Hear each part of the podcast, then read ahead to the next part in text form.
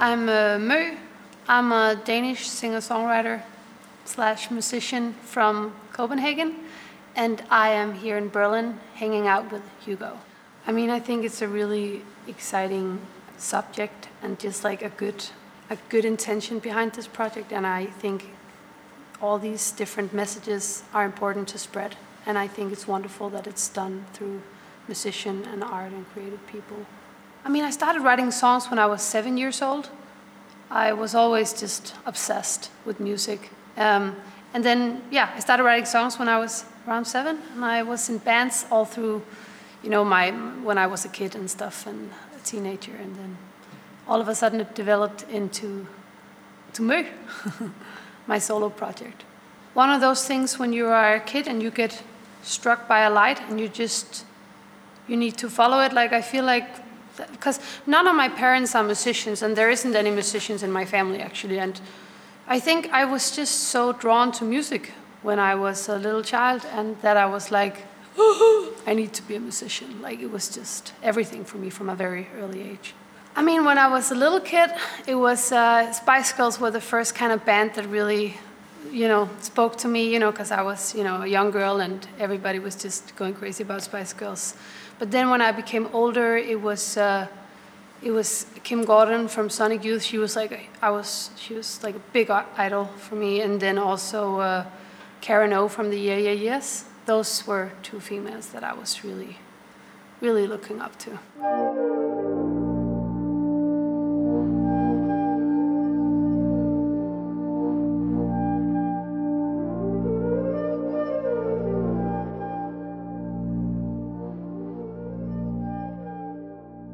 Well, I chose the song Live to Survive because, I mean, I think the meaning behind that song has a lot for me to do with self love. It's this thing about, you know, I guess acknowledging your defeat, but then also realizing that you will get over it and like not linger with that, but kind of like, um, yeah, forgiving yourself and moving on and knowing that your vulnerability will make you stronger and the moment that you accept that is also when you start to evolve.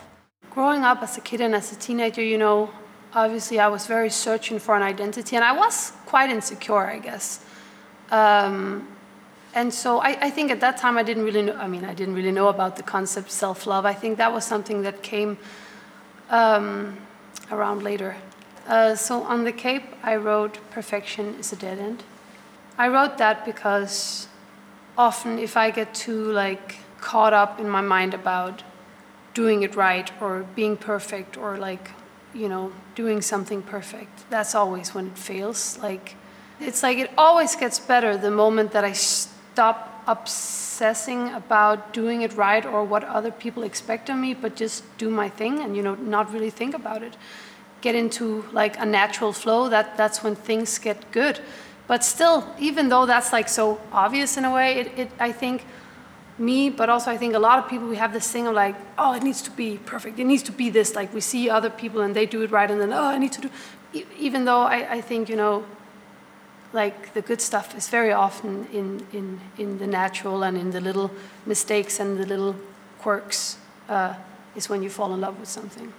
I think a good advice for me when it comes to self love, I mean, if you're down and stuff, like always good to surround yourself with really good friends and like strong, healthy connections. Uh, and then I think, you know, it's important to not be too hard on yourself and be gentle and curious, just regarding what do I need, uh, and and oh yeah, and like and just be on like be honest with yourself and with the people surrounding you. Don't be afraid to just tell the the truth. Maybe something tells me these days, you know, with social media and with this we see what everybody's doing at all times, which is in many ways super great. But I do think that also maybe sometimes challenge your, your idea of where you need to be and what you need to do. And I feel like we live in a time where it is very important that you um, accept what you have and what you got, and like don't uh, don't think you need to be what everybody else is, but that it is a gift to actually be yourself and unique, and to not be able to do everything perfect is refreshing, and people need to see that.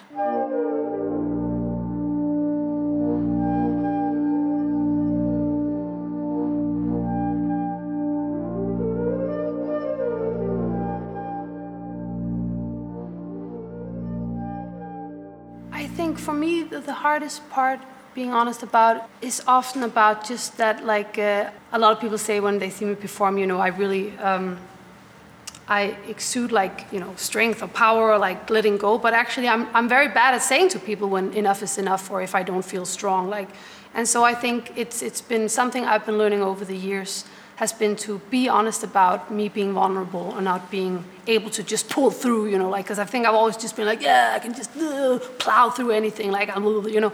And I think uh, that, that has been a change in my life that I'm starting to be like, okay, it's okay that I'm not that, like, always, but that this, like, can also be to just be open and honest about you feeling insecure, maybe.